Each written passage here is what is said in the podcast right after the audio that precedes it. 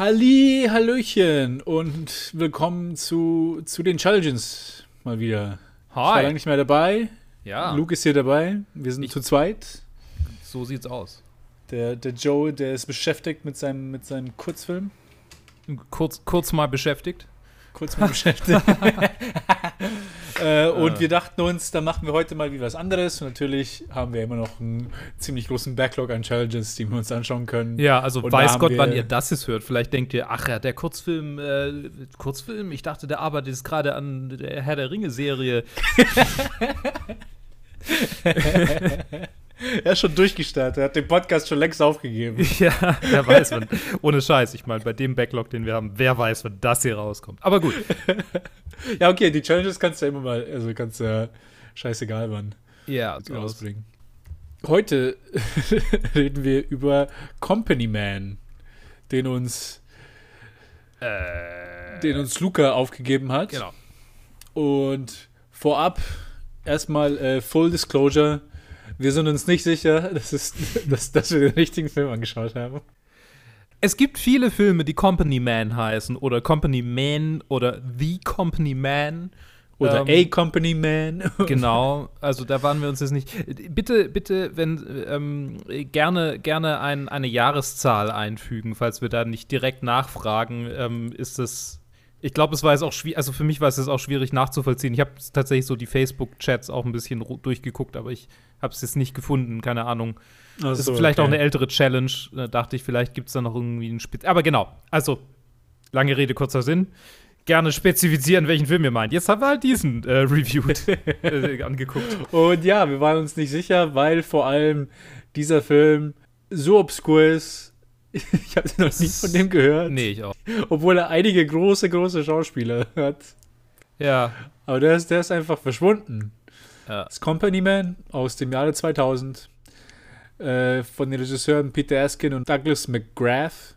McGrath. Beide, Ja. beide sind auch, beide haben auch den Film geschrieben und McGrath spielt auch den Hauptdarsteller in Oh, diesem, ja. in diesem Film. Hier geht es nämlich um einen Grammar Teacher in den USA, der so ein langweiliges Leben führt, dass seine Frau, gespielt von Sigourney Weaver, einfach äh, die Schnauze voll hat und einfach Geld und Abenteuer will. Und auch sein Schwiegerpapa ihm auch zwingt, hey, wenn du jetzt nicht was machst, dann werde ich dir einfach einen neuen Job holen, weil es einfach nicht so schwer sein kann als straight white man. Ende der ist 50er, tatsächlich- spielt Ende der 50er. Genau, tatsächlich, tatsächlich gibt es eine Szene, wo der Schwiegervater sagt, es, es, es kann keine bessere, äh, keine bessere Zeit für Straight White Man geben.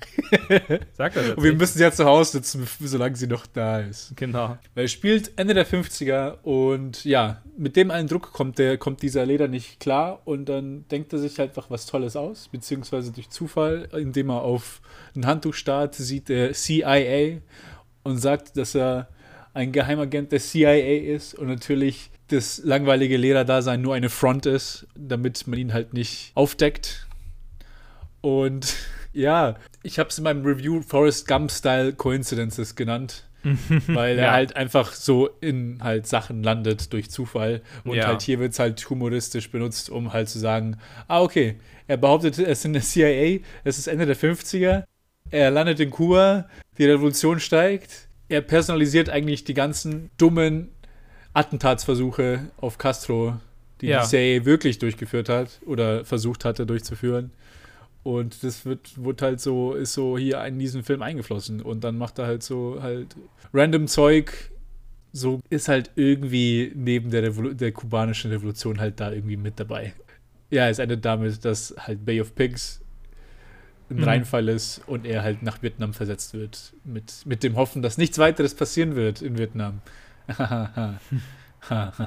Ja, ich meine, das, das ist gerade das Forrest Gump-eske daran, ne? So Ja, dieses, genau. Also, dass sie, dass sie tatsächliche Ereignisse wie halt irgendwie Bay of Pigs äh, ein, einfließen lassen. Und ich glaube auch diese, diese Reihe von, von also quasi alles, was sie versuchen, hat ja in der Realität irgendwie auch einen, einen Hintergrund. Also es gab ja tatsächlich den Versuch, ihm irgendwie Zigarren unterzujubeln, die vergiftet waren und LSD in sein, in sein, in sein, äh, äh, keine Ahnung, sein Wasser zu mischen und so. Das ist und ja ihm alles. Haarausfall zu bringen und eine explodierende, explodierende Hausmatte. Das sind alles Ja. reale Versuche. Ja, und, und ich meine, das ist eigentlich ein super witziges Konzept. So ist quasi diese, mhm. diese absurden CIA-Sachen in so eine Komödie einflechten. Dummerweise, ich glaube, das ist der, der, also der, ich glaube, es sind zwei Dinge, die ähm, diese Komödie zu Fall gebracht haben.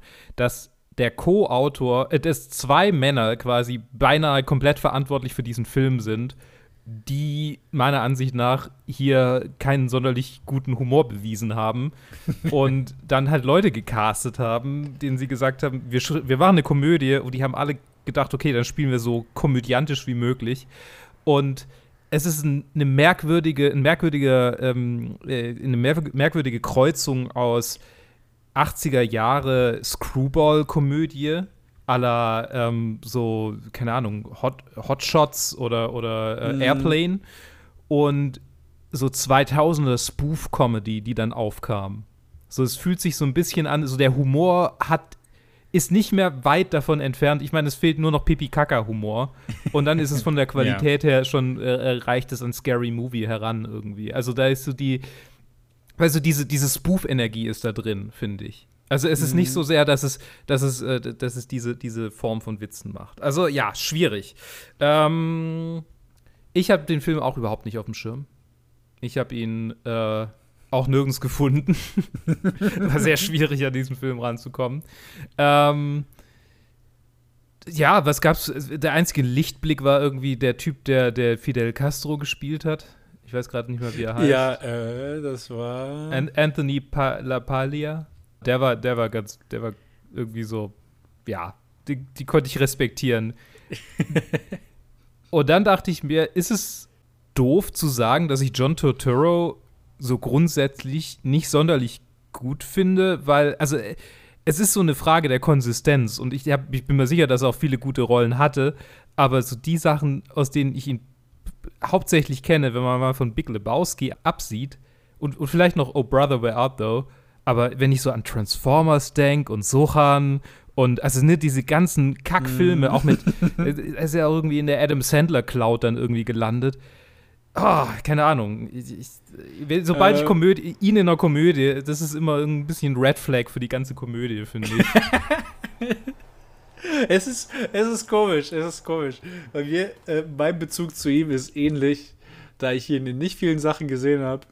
Ja. Aber halt immerhin so dieses Filmkritik-YouTube ihn Leute so als, ah, Totoro, so Indie-Darling manchmal mhm. ihm nennen. So Lindsay, ich, ich glaube, Lindsay Ellis hat ihn mal so genannt, einfach so random in irgendeinem, in, ja. irgendeinem, in irgendeinem Video von ihr. Und ich weiß nicht, aber das hat sich in meinen Kopf eingebrannt. So, ah, okay, Indie-Darling. Ja. Der muss sicher irgendwas, also ein paar richtig krasse Sachen gemacht haben. Aber ich kenne halt auch nichts, außer halt die Sachen, die du aufgezählt hast. Und es ist halt sehr viel, sehr viel Miss und nur ein bisschen Hit. Okay, er hat eine ja. ziemlich krasse Filmografie. Ich gucke gerade durch. Okay, ja, ja, ja. Ich glaube, ich glaub, er hat einfach, musste halt mal Geld verdienen und deshalb war er bei Transformers dabei. Wahrscheinlich. ah. Aber ja, genau. Ich habe es ja noch gar nicht gesagt. Ich habe Sigourney Weaver vorhin erwähnt. Ja, wir haben John Turturro, wir haben Alan Cumming, wir haben Dennis Leary, mhm. wir haben ähm, ähm, ähm, ähm, ähm äh, Mir fällt sein Name nicht ein, weil ich jetzt. Was? Wie heißt das? Wen meinst du? Der, der ganz schlimme Mann. Der ganz schlimme Mann? Der, der, der Woody Allen. Achso, Woody Allen, ja, ja, ja, der ganz schlimme Mann. Ja, der ist tatsächlich auch uncredited. Äh, ja, ja deswegen, Grund. ich habe gerade durch die Liste geschaut, ich wo, wo ist denn der? Ja. ja, Woody Allen als auch äh, CIA-Agent. Ah, ja. Wo er halt äh, sich sein, also für ihn hat man nichts geschrieben, für ihn hat man einfach gesagt, denk dir einfach was aus, mhm. was du selber sagen würdest in dieser Comedy und das hat er dann gemacht. Und hat man drumherum äh, geschrieben. Also, keine Ahnung. Zuerst war es schwer, den, diesen Film zu finden. Und dann habe ich einen Cast gesehen und ich so, ja, okay, ich mag Alan Cumming, ich mag Sigourney Weaver, ich mag Dennis Leary, ich glaube, ich werde wahrscheinlich äh, Spaß mit dem Film haben. Vielleicht werde ich ein paar hm. äh, Probleme mit, damit haben, was sie so thematisieren. Aber ich glaube, ich werde einfach Spaß damit haben. Und es hat sich halt, oh Gott, ist halt so in, ins Klo gefallen. Ja. Dass mir halt gar nichts ja. an diesem Film gefallen hat. Am allerwenigsten Douglas McGrath. Ja, das hat, das hat schon, also ich meine, ich habe ihn vorher schon erwähnt, ich will ihn jetzt nicht zu, zu ich will, wenn ich dreimal seinen Namen sage, dann steht er hinter mir. ähm, aber, aber es hatte schon ein bisschen was Adam Sandler-eskes, so einfach so rumgealber. Natürlich nicht mit der gleichen Energie, auf eine andere Art und Weise, aber halt so Komödien sind so viel mehr Hit or Miss als andere Genres, finde ich. Ja, ja. Es ist so, wenn, wenn jemand unlust, wenn jemand einfach eine unlustige Idee hat und auf der aufbaut und aufbaut und aufbaut, dann, dann kann er nur verlieren.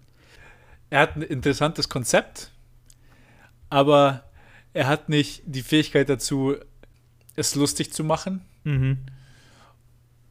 Und er zieht es halt einfach durch. Ja. Und er schreibt seinen Charakter 100% konsistent und ich glaube, er hat es halt als Geniestreich gefühlt, so einen Charakter in so eine Story reinzuschreiben. Ja, so ein bisschen und dachte, das halbe- kann doch nur kann doch nur lustig sein.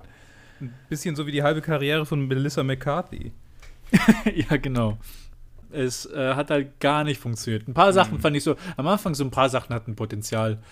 Ich fand eine Szene lustig, wo, wo sie bei so einer Party sind, nachdem er seine Frau erzählt hat, dass er in der CIA ist. Aber Mhm. sie darf es niemandem weitererzählen. Ja.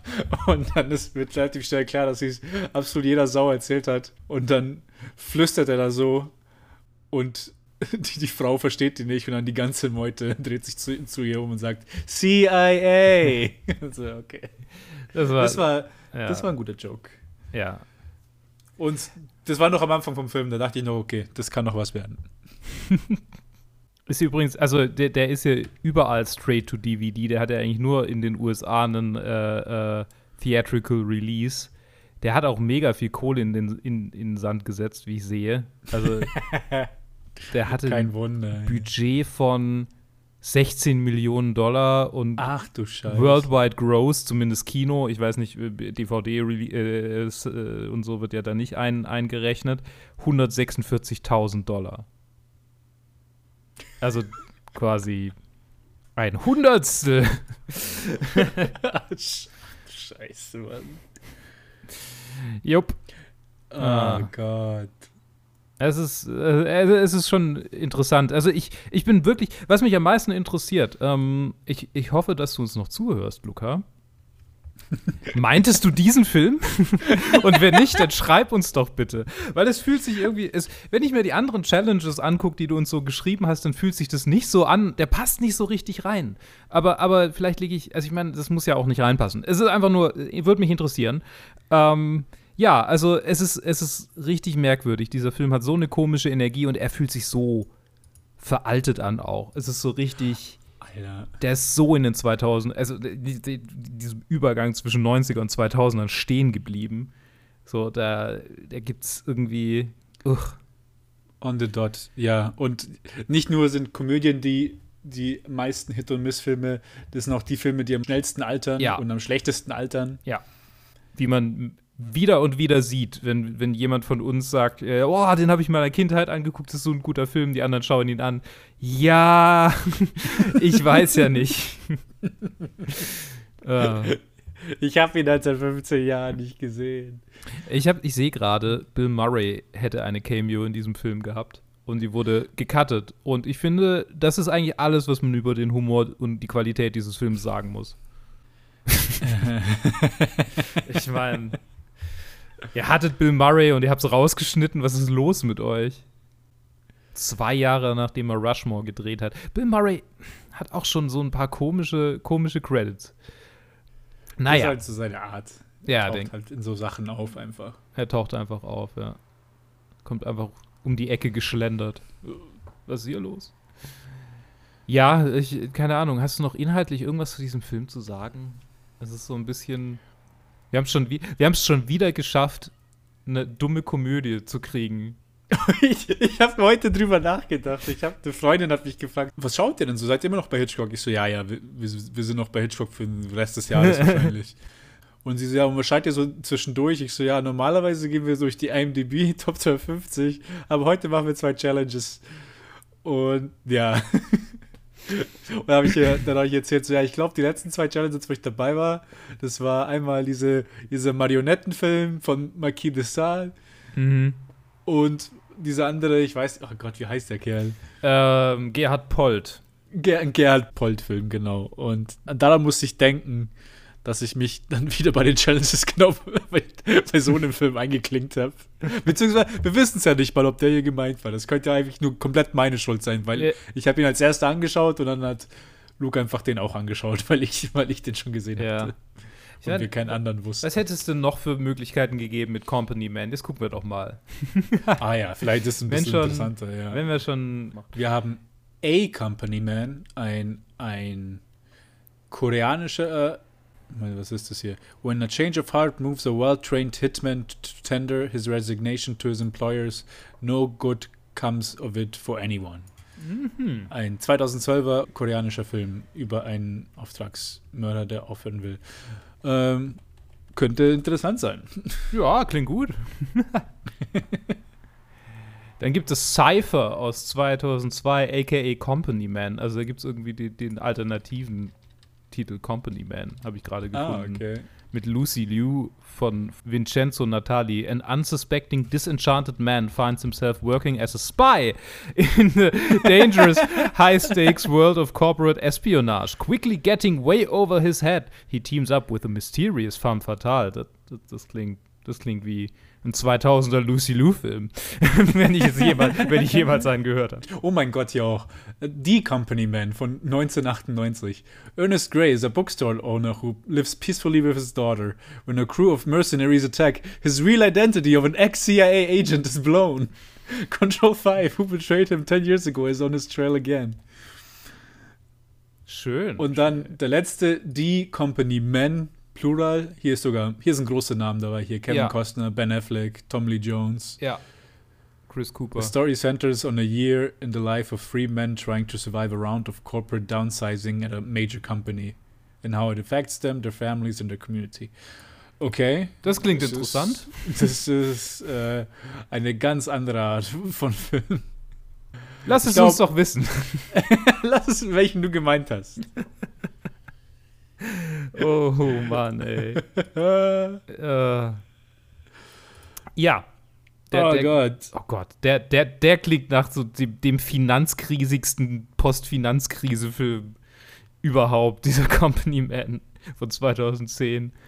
Holy shit. Eine kleine Side-Note, um jetzt noch zu, zu, dem eigentlichen Film zu gehen. Ich habe ich hab eigentlich ja. nicht viel zu sagen, weil es gibt irgendwie nichts Interessantes über die Comic zu sagen, außer dass sie nicht funktioniert. Ja, das ist richtig. Und äh, die Prämisse ist cool, aber auch, auch nicht gut gemacht. Mhm. Also, ich bin jetzt nicht einer, der sich jetzt irgendwie super an, an politischen Filmen stört. Nicht, dass es jetzt ein politischer Film ist, aber es, es geht um die kubanische Revolution. Das Einzige, was mich hier so stört, ist, dass sie Batista, den Militärdiktator, der, der overthrowed wurde, dass sie den halt irgendwie als flamboyant Aristocrat ja, darstellen. Ja. Der, Anstatt der, halt als extrem brutalen ja, Militärdiktator. Der sein Glück in Florida am, am Klavier findet. Ja, genau. Das ist, keine Ahnung. Das, Wobei? das ist schon so ein, das ist so ein anderes Level von historischer irgendwie Illegalität, dass man, dass man sowas halt schreibt. Ja. Wobei ich sagen muss, die Menge an Militärdiktatoren, die eine künstlerische Ader hat, hatten und die darin gefailt sind, ist schon groß. Und so dieses Gedankenspiel, was wäre, wenn ähm, er halt einfach irgendwo als, als Klavierspieler arbeiten könnte, aber natürlich ist es, nachdem er seine ganze Militärdiktatur durchgezogen hat und unzählige Leute getötet hat. Das also wieder, keine Ahnung, ob das überhaupt irgendeine Basis in, in, äh, in, also in der Geschichte hat. So, was weiß ich. Ähm, Ach, keine Ahnung. Es ist einfach so. ja, ich, ich, nee, so, ich, ich finde das genauso iffy wie du. Ich finde das genauso iffy. Es ist einfach so schräg, das zu sehen. Ja. Weil, ich meine, wenn das hier irgendjemand hier schreiben würde, so als, als Joke, wir sind doch irgendwie weit weg aber als Amerikaner müsste man doch irgendwie das Minimum wissen über Kuba. Es ist halt einfach nicht der Fall. Ich, ich ja. Als ob wir halt über Mussolini so schreiben würden oder sowas. Ich will jetzt nicht sofort den Hitler-Vergleich machen, aber. Also 2000er, also quasi kurz vor ähm, ne, 11. September War on Terror, ähm, mhm. kann, kann ich mir schon vorstellen, dass es die halt einfach überhaupt nicht interessiert hat, was die tatsächliche Situation war. So in der Hinsicht. So, äh, Ich meine, Ja, äh, klar war es damals schon bekannt, so, okay, die USA äh, ist, ist hier, ähm, unterstützt Militärdiktaturen, um den Kommunismus äh, fernzuhalten, aber also, keine Ahnung. Nee, da hast du vollkommen recht. Das war, das war noch eine andere Zeit, so direkt, also Ja. Mitte, Mitte 90er bis Mitte 2001. Mhm. Das war eine andere Art von auch Filmen, die halt rauskamen. Das war Mhm. komplett sorgenfrei, dass man halt auch solche, solche hypothetischen Sachen einfach machen kann, ohne sich irgendwie groß Gedanken zu machen, weil man halt schon am Ende der quasi End of History ist, was halt nicht der Fall war. Ja. Ja, nee, das wollte ich nur mal angesprochen haben, weil es war einfach nur so das, das Einzige, was mich aktiv gestört hat. Das andere fand ich halt einfach nur nicht gut Mhm. und ich habe es so über mich ergehen lassen. Aber der Aspekt ist dann so, ja, okay, das, das geht mir einen Schritt zu weit, wobei ich auch deine Erklärung da ganz gut nachvollziehen kann. Das würde ich auch, da würde ich auch zustimmen, dass das wahrscheinlich so der Hintergrund ist. Mhm. Ich habe noch eine kleine Anmerkung, eine kleine Sache. Äh, der Film ist von, seiner, von seinem Skript her, wie ich finde, durchaus als Woody Allen-eskes und damit ist er wunderbar untergebracht in diesem Film, einfach von der Energie her, die seine Stücke haben. Woody Allen-eskes Bühnenstück. Kann ich mir das sehr gut vorstellen. So.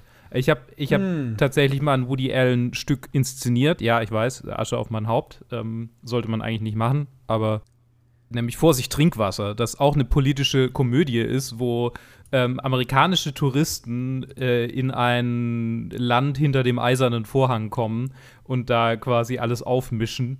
Und das hat mich sehr stark an diesen Film erinnert. Weil, also Ja? es, ist, es ist eine ähnliche Energie. Und ich, ich finde, das kann man sehr gut inszenieren als Bühnenstück. Weil da diese, diese, dieses Frantic, die, diese Energie, die da drin steckt, die kommt auf dem Film anders rüber als auf der Bühne. Ich kann das gar nicht erklären, warum, aber es fühlt sich einfach anders an. Nee, absolut. Ich glaube, die Prämisse wird sogar auf der Bühne also auch mehr Sinn machen. Ja. Irgendwie. Es ist wie so ein Musical. So Musicals kommen, kommen auch erst auf der Bühne an, so richtig rüber, wie halt an, im Gegensatz zum Film. Mhm, mhm. Ja. Ja, würde ich zustimmen. Naja. Gescheiterter Film. ich glaube, wir fanden ihn beide kacke. zu Recht, zu Recht vergessen. Zu Recht vergessen. Und Ah, meine Güte. Lasst es uns doch wissen. falls es Ähm, wirklich der hier war, Ja. hattest du ein irgendwie eine DVD daheim, die deine Eltern gekauft haben, straight to DVD oder wie, wie war es dieser Film? Auch wenn ich mir so 20% sicher bin, dass es überhaupt dieser Film gemeint war. Ja, weil es genau fünf Filme gibt, die so heißen. Es kann einfach jeder sein. Ah, naja, ich, ich, ja, ich, ich äh, bin gespannt, was wir noch so an den Challenges äh, hier haben. Da gibt es ja so ein paar äh, Sachen, die, von die, die mir überhaupt nichts sagen. Ähm, schickt uns gerne weitere Challenges. Ihr könnt uns gerne auf Facebook oder Instagram oder YouTube oder sogar per E-Mail anschreiben. Die, die ganzen Daten, wie ihr uns erreichen könnt, sind alle unter der Episode ähm, überall Planet Film Geek. Und ja, ich freue mich auf weitere Challenges. Und ich habe gerade gemerkt, dass du anmoderiert hast und ich eigentlich nicht ausmoderieren sollte. aber ich wollte, ich wollte. Nee, passt schon, das können wir auch machen. ähm, ja, ich freue mich auch auf weitere Challenges. Hoffentlich kriege ich es wieder mal hin, mich dann bei guten Filmen zu melden. Ja. naja, also. Der andere war ja schon ganz okay. Ja, ja, Vergleich, Vergleich im Vergleich. ähm, ja, was der Luke gesagt hat. Und ja, wir hören uns beim nächsten Mal. Bis dann. Ciao. Ciao.